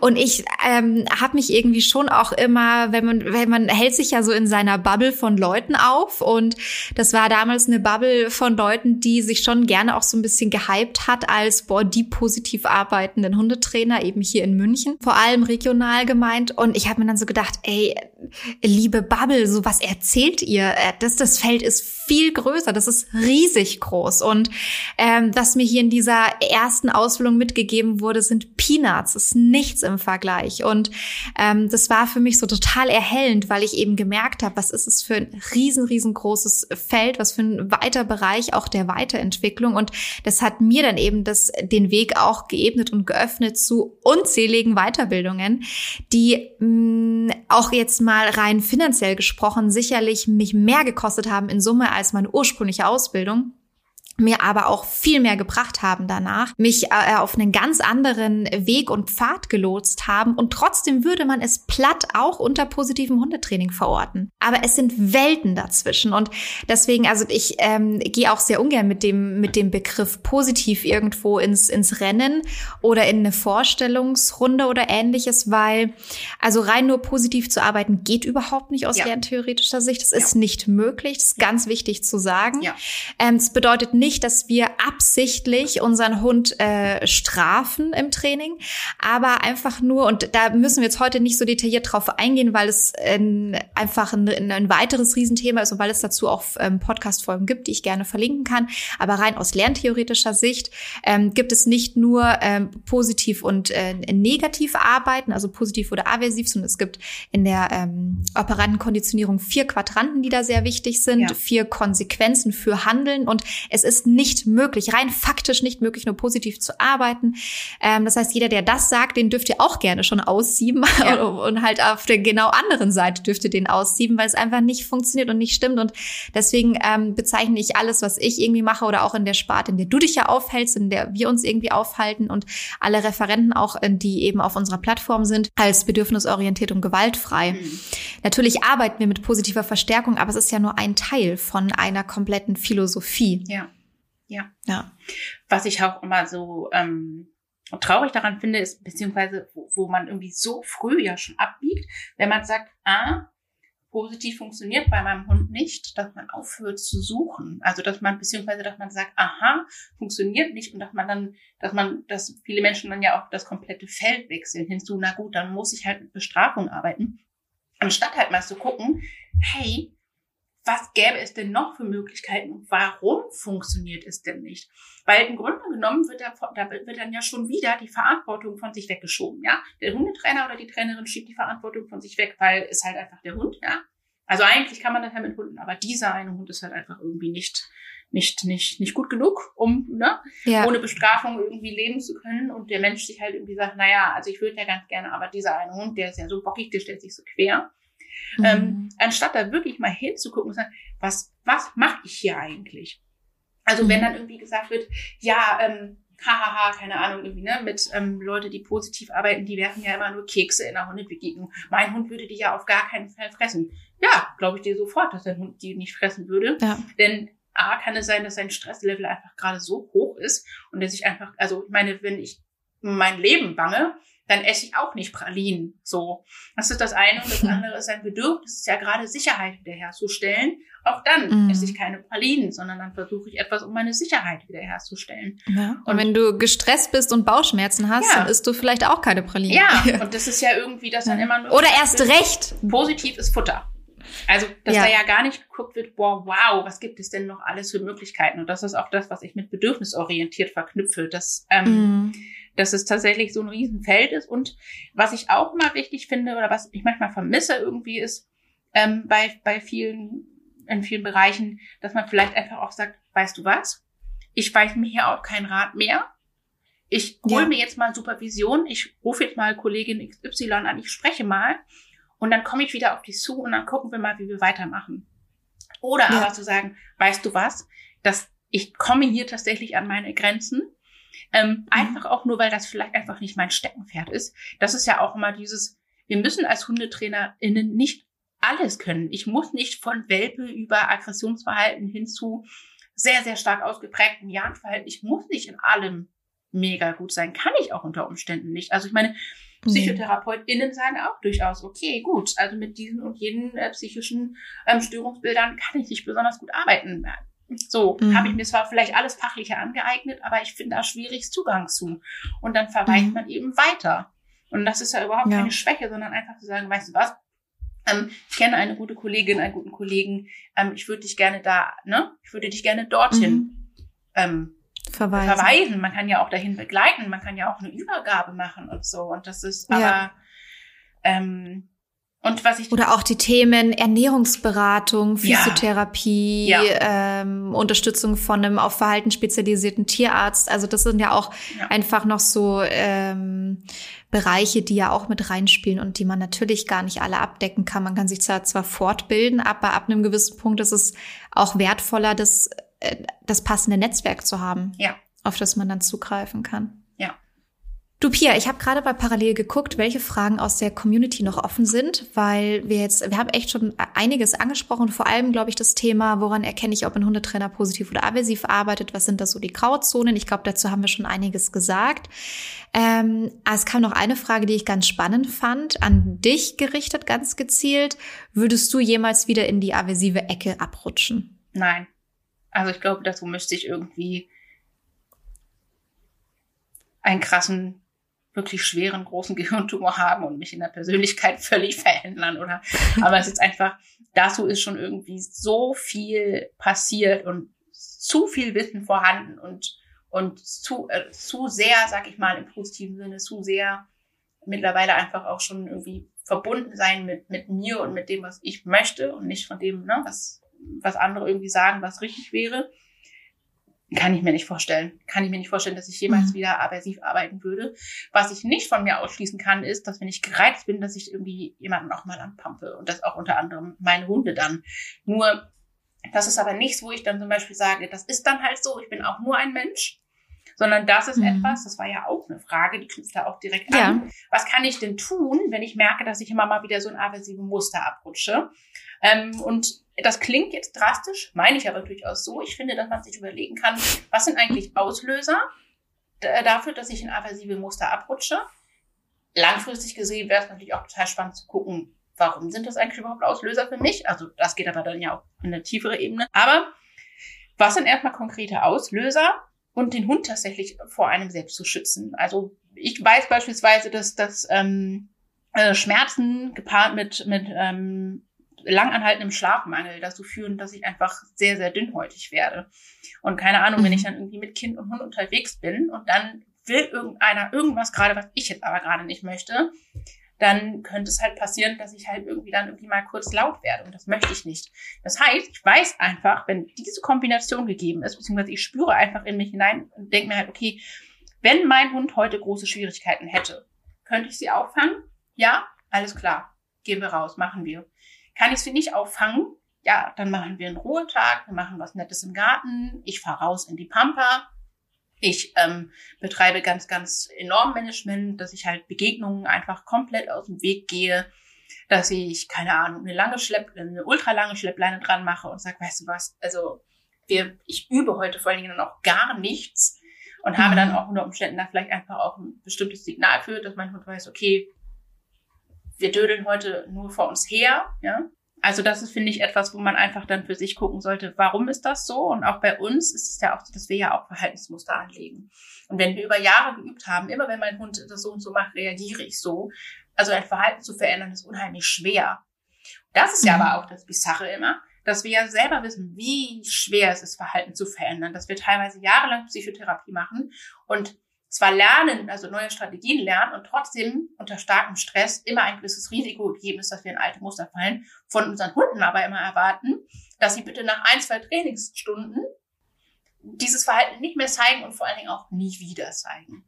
Das ist mhm. das eine. Und das andere ist, dass wir ja aus, aus Studien wissen, dass wir de facto unter starkem Stress ähm, weniger empathisch reagieren.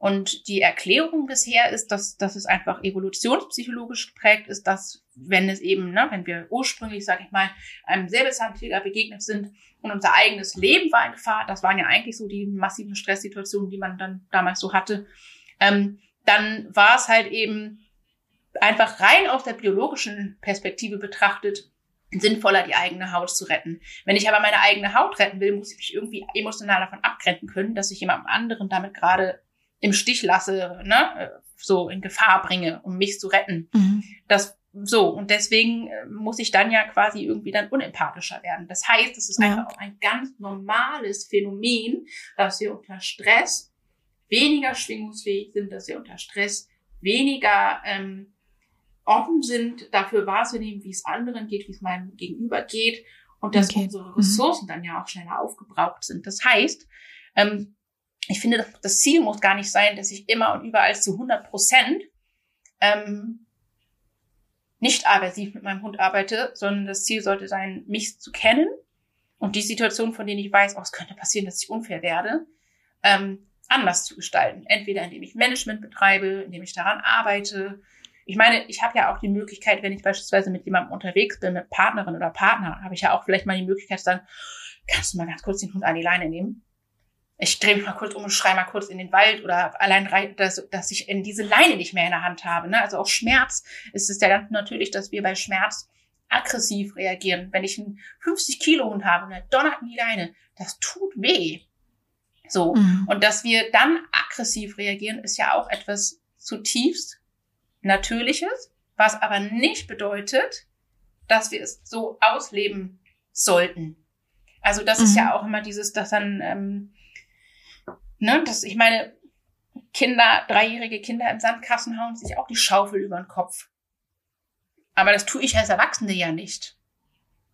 So, und ein Hund, dem ich irgendwie, dem an der Route gezogen wird, der dann irgendwie abschnappen, ne, nach hinten geht, ähm, heißt ja nicht, dass, dass ich dann irgendwie dem Hund Schmerzen zufügen muss, weil er mir, weil er an alleine sieht. Also das sind immer so mhm. Transfergeschichten, ähm, die da gemacht werden, die einfach absolut unlogisch sind. Ja. Und also ich mache das auch. Äh, ich gebe auch die Leine aus der Hand in solchen Momenten. Und ich finde, es ist auch sehr legitim zu sagen, ich bin jetzt genervt von meinem Hund. Mhm. Ich finde, diese Erkenntnis ist total legitim. Ähm, und es ist ja auch irgendwie reflektiert, sich das irgendwie vor Augen zu führen, dass es jetzt halt gerade so die Situation ist. Äh, man darf ja gerne auch weiter reflektieren, was einen da jetzt triggert, vor allem wenn es irgendwie regelmäßig auftritt. Aber ähm, man darf es halt oder sollte es halt nicht ausleben an seinem Hund. Das ist jetzt irgendwie eine gute äh, guter Punkt gewesen, den du gesagt hast, weil ähm, dass man sich mal genervt fühlt oder auf Schmerzen reagiert, ist irgendwie völlig normal. Ich finde es auch in Ordnung und ich finde es auch in Ordnung, wenn man von seinem Hund mal genervt ist. Ähm, ich finde, das mhm. darf man auch mal laut aussprechen. Ja. Und äh, Hunde sind Hunde ja. sind mitunter anstrengend manchmal, ja. je nach Hund, je nach äh, äh, Phase seines Lebens, je nach eigenem Stresslevel und ähm, und ich, also ich kann mir auch passieren, dass ich die Leine meinem Freund in die Hand drücke und sage, ah, jetzt nimm du sie, das bin genervt, ja. Ähm, alles besser, als dann halt an dem kleinen Hund zu rucken, weil er gerade, also das wäre bei Emma meistens, weil sie irgendwie ähm, sich sehr gehemmt verhält und nur noch langsam geht oder gar nicht mehr geht. Aber es ist ja auch interessant, weil da ja auch immer irgendwie was dahinter steckt. Aber das ist was, was mich dann tatsächlich triggert in solchen Momenten, ähm, an dieses, an, an das Tier dann nicht mehr ranzukommen in dem Moment. So, ah, nimm du die Leine meine, ja. ja. Ähm, und äh, das passiert Gott sei Dank sehr selten. Also wir sprechen jetzt nicht vom täglichen Abendspaziergang, gell? Das ist, das ist ja. mal klar ist. Ja, aber ähm, aber das sich mal einzugestehen, dass man auch mal genervt ist und äh, es dann aber halt nicht aus, auszuleben, das ist, glaube ich, wahrscheinlich irgendwie der der der Königsweg. Oder ein Königsweg wäre dann noch zu hinterfragen, warum bin ich eigentlich genervt? Was steckt da für mich dahinter? Ähm, aber das ist, glaube ich, die, die, die Abstufung, die man da irgendwie machen darf. Ich finde, man darf es da auch aussprechen. Also ich mache es dann durchaus, mhm. dass ich das richtig laut irgendwie ausatme oder seufze und, und dann auch irgendwie sage, oh, Sora, du nervst mich gerade so sehr. So, die guckt mich natürlich dann mit einem gewissen Fragezeichen im Kopf, also ne, in den Augen an. Mhm. Aber es ist, ähm, und natürlich hat sie dann ja auch wahrgenommen, dass bei mir gerade da irgendwie eine, eine ne, unangenehme Emotion vorhanden ist. Aber ich habe ja noch nichts getan. Aber allein schon, dass ich es sage, es hm. nervt mich, hilft mir dann schon, weil, weil ich mich ja in dem Moment, in dem ich mich ja selber sprechen höre, mich da ja auch rausholen kann. Oder auch ja. unter Umständen, also was, was ich zum Beispiel, was für mich auch wichtig ist, nicht mega durstig loszugehen oder mega hungrig. Also ich weiß zum Beispiel mhm. einfach morgens, ich bräuchte jetzt nicht morgens mit meinen Hunden, wenn keiner von uns gefrühstückt hat, eine Riesenrunde drehen. Weil wir dann alle mhm. gereizt sind, weil wir Hunger haben. Also das heißt, ähm, und wenn ich das mal mache, weil keine Ahnung, irgendwie Hochsommer und ne, nur am frühen Morgen ist es irgendwie noch mhm. aushaltbar, habe ich aber auch keine Lust um vier Uhr da irgendwie ja zu frühstücken, dann ähm, nehme ich halt irgendwas, keine Ahnung, eine Banane, ja, für mich und noch ein, oder, oder ich nehme mir einfach nur Kakao mit oder ich irgendwas, ein, ein Stückchen Apfel für den Hund oder ein Stück Gurke. Also irgendwas, dass der Blutzuckerspiegel so ein bisschen sagt, okay, na gut. Mhm. Ganz so sehr mache ich dir jetzt nicht die Hölle heiß, sozusagen. Ähm, ja. Das ist etwas, das muss man da aber einfach individuell schauen. So, was sind Auslöser? Was sind dann so erste Hilfemaßnahmen, die ich ergreifen kann? Ja. Was sind so mittelfristige Maßnahmen, wie zum Beispiel mhm. heute einfach so sagen, wir fahren raus oder wir gehen in den Garten? Ähm, mhm. Und was mhm. sind langfristige Maßnahmen, nämlich warum ist das eigentlich so? Warum triggert mich das so? Ist da unter Umständen, dass es noch total viel Scham bei mir auslöst? Ne, das war ja auch ähm, in der einen Frage noch mit drin, oh Mensch, was, mhm. wie, wie gehe ich damit um, wenn mein Hund sich dann gesellschaftlich nicht angepasst verhält? Und das ist ja. eine Abgrenzungsleistung. Was, was, denk, was denken die anderen? Ja, und das ist eine Abgrenzungsleistung und die ist nicht gegeben, weil ich halt einmal sage, komm, mir ist das jetzt egal, ich stehe zu meinen Werten, sondern auch das ist ja in der Regel ein Prozess, weil das ja nicht nur sich auf den Hund in der Regel bezieht, sondern dann ja auch auf ganz grundlegende andere Lebensbereiche, dass man da vielleicht sehr überangepasst ist. Und ähm, ja, das muss man dann, finde ich, für sich dann, darf man dann zumindest auf jeden Fall gerne für sich noch tiefer ausarbeiten. Ja, total. Und sich vielleicht auch in anderen Lebensbereichen hin und wieder mal darin üben, vielleicht auch nicht vollkommen gesellschaftskonform zu sein. Ja, also ja. da gibt es ja viele Beispiele. Sich vegan ernähren wäre zum Beispiel eins. Ja. ja. und was man noch so alles ja. halt so macht in seinem Leben, was nicht ganz so gesellschaftskonform ist. Ähm, wobei sich vegan ernähren wird ja immer gesellschaftskonformer, aber das ist es ja noch nicht so lange. Ja, vor allen Dingen, was wir uns ja auch klar machen müssen, es ist ja egal, wie ich mich verhalte, irgendwo werde ich immer anecken. Also das ja. ist ja auch etwas, ne, worüber wir ja im Vorgang schon gesprochen haben. Das ist ja teilweise einfach auch so ein bisschen dieses Phänomen der, ähm, was es ja ganz generell gibt, dieses ähm, dieser Gruppenbindung, dass man mit einer Gruppe mitschwimmen möchte sozusagen, weil es ja einfach auch natürlich ist, weil wir ja eben ähm, ja äh, sozial ausgerichtet sind und alleine sein, ausgestoßen sein, also aus einer Gruppe wirklich ausgestoßen werden und ganz ähm, also sozial ähm, ignoriert und gemieden zu werden, das löst ja tatsächlich auch ähm, körperliche Schmerzen. Also es wird im selben Hirnareal verarbeitet, in dem Schmerzen verarbeitet werden. Mhm. Und ähm, das ist etwas, wo ich mich man ja vielleicht auch kann es nicht oft genug sagen. Ja, wo man sich vielleicht mal auch hinterfragen kann: Tue ich das hier gerade, weil ich das mit meinen Werten vereinbaren kann und weil ich da für mich wirklich, also da kann ich mir in den Spiegel gucken dem, was ich tue? Mhm. Oder tue ich das, weil ich Angst habe, den Anschluss an diese Gruppe zu verlieren? Und ähm, dann vielleicht das auch einfach auszuhalten, zu sagen, ja, es fühlt sich richtig, richtig unangenehm an. Es macht mir richtig Angst, wenn ich jetzt innerhalb dieser Gruppe sage, ich möchte das aber so nicht mehr, ich mache das jetzt anders und dann unter Umständen tatsächlich ausgeschlossen und gemieden zu werden. Aber mit dem Vertrauen ja auch darauf, dass es dann auch irgendwo Menschen gibt, die, die ja ähnlich ticken. Also Mhm. Ne? Wir sind ja gar nicht so mhm. einzigartig, wie wir das vielleicht manchmal gerne. Also, äh, also es gibt mindestens eine Handvoll Menschen auf der Welt, auf jeden Fall, die ähnlich ticken wie du und bei denen du Anschluss mhm. finden kannst. So. Gott sei Dank. Ja. Ja, das stimmt. Und auch ähm, sich das nötige Wissen anzueignen. Ja. Also ich finde, das darf man nicht unterschätzen. Ja. Es gibt Strategien zu allen Themen. Ähm, es gibt Strategien, was ich mache, wenn mein Hund draußen jemanden anbellt, äh, egal wen er da jetzt gerade anbellt, Mensch, Hund, Roller, Kind, ähm, whatever. Es gibt, gibt Strategien, was man machen kann, wenn der Hund sich festgeschnüffelt hat und nicht weitergeht. Es gibt Strategien, was man machen kann, wenn der Hund Essbares auf dem Boden gefunden hat. Es gibt Strategien für sämtliche Stresssituationen, wenn man es mal darunter zusammenfassen darf, mit Hund draußen wie drinnen. Und da darf man sich halt auch das nötige Wissen aneignen. Und ähm, ich glaube, es hilft halt den Menschen sehr, wenn man eine gewisse Anleitung hat, die man verfolgen kann oder weiß, man hat ein bisschen Handwerkszeug, was man anwenden kann und wo man sich dann irgendwie auch drauf verlassen kann. Und, ähm, und das vielleicht noch kurz äh, irgendwie zum Abschluss und um die, um die Klammer da irgendwie zu schließen, das ist ja auch schon gesagt, positiv arbeiten wird oft damit assoziiert, dass es keine Grenzen gibt, was ja totaler Schwachsinn ist. Ähm, aber man, finde ich, darf immer gerne es so formulieren, dass man sagt, den Hunden werden diese Grenzen aber auf gewisse Art und Weise erklärt und beigebracht, die wir fordern von ihnen oder die wir umsetzen und durchsetzen. Und das macht halt oft einen enormen Unterschied aus, ja, weil der eine bringt die Grenze halt bei und der andere setzt sie halt durch, ohne dass der Hund weiß, was, äh, was es jetzt eigentlich gerade soll. Und also das ist einfach alles halt ein bisschen strukturierter, würde ich mal sagen, mit ein bisschen mehr Anleitung und Struktur. Und dieses Wissen sich anzueignen, um da eben handlungsfähig zu bleiben, finde ich, ist halt total wichtig, weil es einem viel Sicherheit gibt und auch wieder ähm, das Stück Kontrolle zurückgibt, dass man vielleicht haben möchte in, in der einen oder anderen Situation. Ja. Ja, vor allen Dingen, ich finde, was man sich ja auch vor Augen finden muss, ist, dass ja zumindest der heutige Wissensstand ist, dass ähm, die kognitiven Fähigkeiten eines Hundes sind ungefähr vergleichbar mit den kognitiven Fähigkeiten eines zwei- bis dreijährigen Kindes.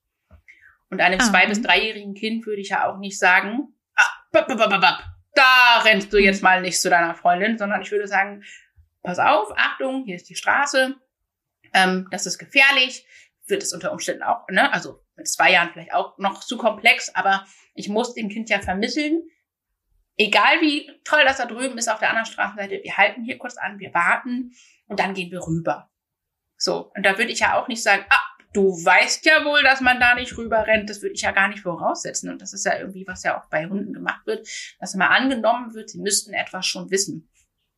Mhm. Ähm, und sich mal vor Augen zu führen, würde ich das von einem zwei- bis dreijährigen Kind erwarten. Also das, also ich glaube natürlich, ich will jetzt auch nicht sagen, dass wir jetzt Hunde unterschätzen sollen, was ihre Intelligenz angeht. Aber ähm, da auch mal zu gucken, also weil unsere Umwelt ist ja einfach mittlerweile so komplex geworden. Ähm, mhm. Und so viele Dinge, die wir ursprünglich von unseren Hunden wollten, wollen wir ja heute nicht mehr. Und dem müssen wir einfach Rechnung tragen. Ne? Wie zum ja, Beispiel total. jagen gehen, ähm, Haus und Hof bewachen, all solche Dinge. Ja, auf der einen Seite gibt's eine riesen Erwartungshaltung an Hunde und auf der anderen Seite wird dann aber manchmal ihnen auch ganz schön viel Intelligenz abgesprochen. Also auf der einen Seite irgendwie hyper viel äh, zugemutet und zugetraut ähm, und äh, total komplexe Verhaltensmuster hinter irgendwas vermutet und auf der anderen Seite dann irgendwie auch viel abgesprochen. Also es ist total skurril eigentlich, ja. Auf der einen Seite ist es der total berechnende, ausgefuchste ähm, weiß nicht was, ähm, Hund, der einem die ganze Zeit nur äh, ärgern möchte. Äh, und auf der anderen Seite äh, traut man ihm aber nicht zu, eine Entscheidung zu treffen. Also das ist ja, das geht ja irgendwie oftmals nicht zusammen. Interessanterweise ist da ja. irgendwie so ein Cut drin. Ja, kognitive Dissonanz. Ja, total. Ähm, das ist eh ein wahnsinnig spannender Begriff. Müssen wir vielleicht mal separat noch aus, auseinandernehmen, den Begriff oder, oder erklären und, äh, und, und äh, einführen. Sehr gerne. Ähm, bin ich drüber gestolpert, das erste Mal in meinem Soziologiestudium und äh, es lässt sich halt so wunderschön auf sämtliche Lebensbereiche übertragen. Der Begriff der kognitiven Dissonanz ist schon irgendwie ein sehr spannender. Also vielleicht beim nächsten Gespräch. Ich fand es wahnsinnig schön, dass du mal wieder in den Podcast reingesprungen bist. Ich freue mich auch sehr, Pia, dass du in Q1 äh, wieder in unserem Webinarprogramm sichtbar werden wirst. Im März wirst du ein Webinar geben zum Thema bewusst und achtsam Leben mit Hunden und da freue ich mich schon sehr darauf. Da werden wir auch vor dem Webinar noch äh, detaillierter darüber kommunizieren, was, was wir da erwarten können. Und ja, tausend Dank, dass du hier warst. Hat mich sehr gefreut. Wir haben natürlich mal wieder länger gesprochen als geplant, aber das ist ja irgendwie mit, äh, auch ein Stück Stück weit mit eingeplant. ja, ja. vielen, vielen Dank, dass ich hier äh, sprechen durfte. Also das ist ja auch, finde ich, ein ähm, sehr sensibles Thema. Das ist ja nichts, ähm, wo ich mit stolz geschwellter Brust rausgehe und mhm. rufe, wow, ich habe mal aversiv gearbeitet. Ähm, aber ich wusste, dass, dass ich mich hier auf jeden Fall ähm, gut aufgehoben fühlen würde bei dir und wertgeschätzt fühlen würde. Von daher vielen Dank, dass ich bei dir darüber sehr sprechen gerne. durfte, über dieses wichtige Thema. Und äh, ich freue mich sehr auf das Webinar ich das ein schönes Thema. Perfekt, super. Vielen lieben Dank, Pia, dass du hier warst. Bis dann. Tschüss.